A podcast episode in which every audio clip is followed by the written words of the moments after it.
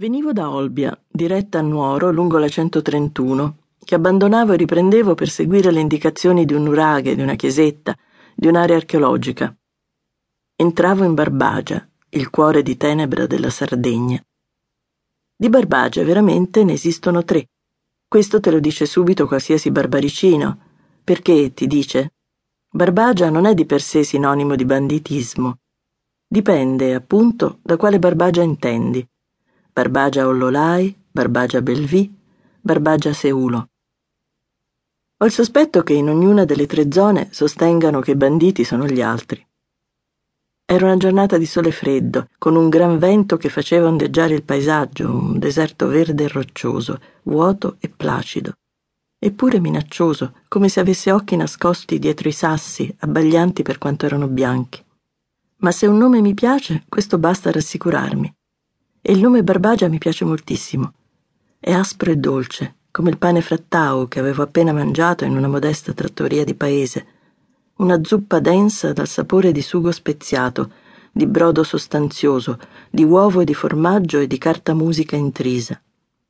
Un altro particolare tipo di pane, molto sottile.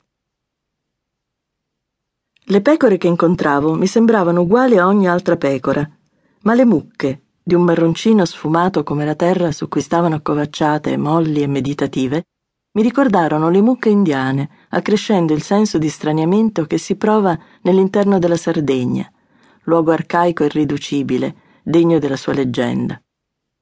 Se adesso mi fossi imbattuta in una delle mascherate delle feste carnevalesche barbaricine, gli uomini neri con il gabbano e il cappuccio di orbace calato sugli occhi, o i famigerati mamutones impellicciati e inghirlandati di campanacci, con le facce coperte dalle maschere d'animali cornuti, sarei morta di paura.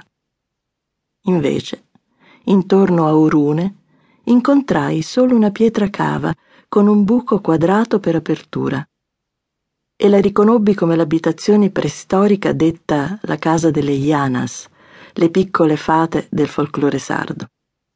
Così mi sono sentita io pure protetta da Nicolosa, la nonnina di Grazia Deledda, che le appariva in sogno per rassicurarla, vestita da sposa.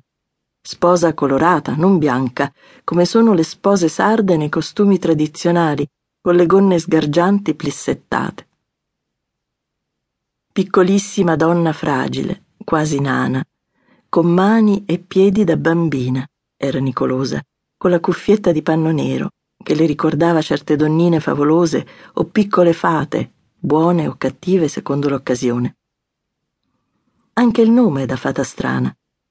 E strano era pure suo marito, Andrea Cambosu, eremita e artista, anarchico, un'altra specie di bandito, amico di tutti gli animali del mare, dell'aria e della terra, che parlava le bisce e proteggeva persino gli scorpioni e faceva figurine di santi in legno in creta e sapeva il nome dei fiori e delle piante, distingueva le foglie e le pietre in rapporto animistico con la natura, sapiente della stessa scienza di cui fu cultrice anche Grazia, la più botanica degli scrittori insieme a Colette.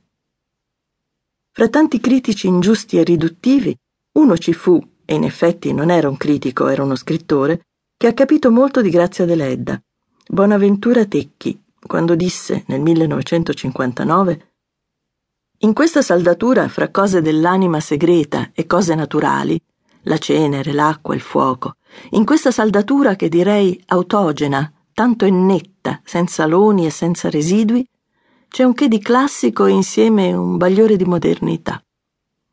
A proposito dell'incendio nell'oliveto. Ha un bel suono quel senza aloni, senza residui, e ha un bel suono la parola saldatura. Vanno al cuore della Deledda, Dicono una verità sul suo lavoro mortificato in continuazione dietro una pretesa modestia, dietro l'icona del genio ignorante, della fanciulla senza istruzione, della donna tutta casa e famiglia. Stupidaggini, mi viene da dire, nello stesso modo in cui rispondeva lei quando qualcuno le chiedeva cosa stesse scrivendo.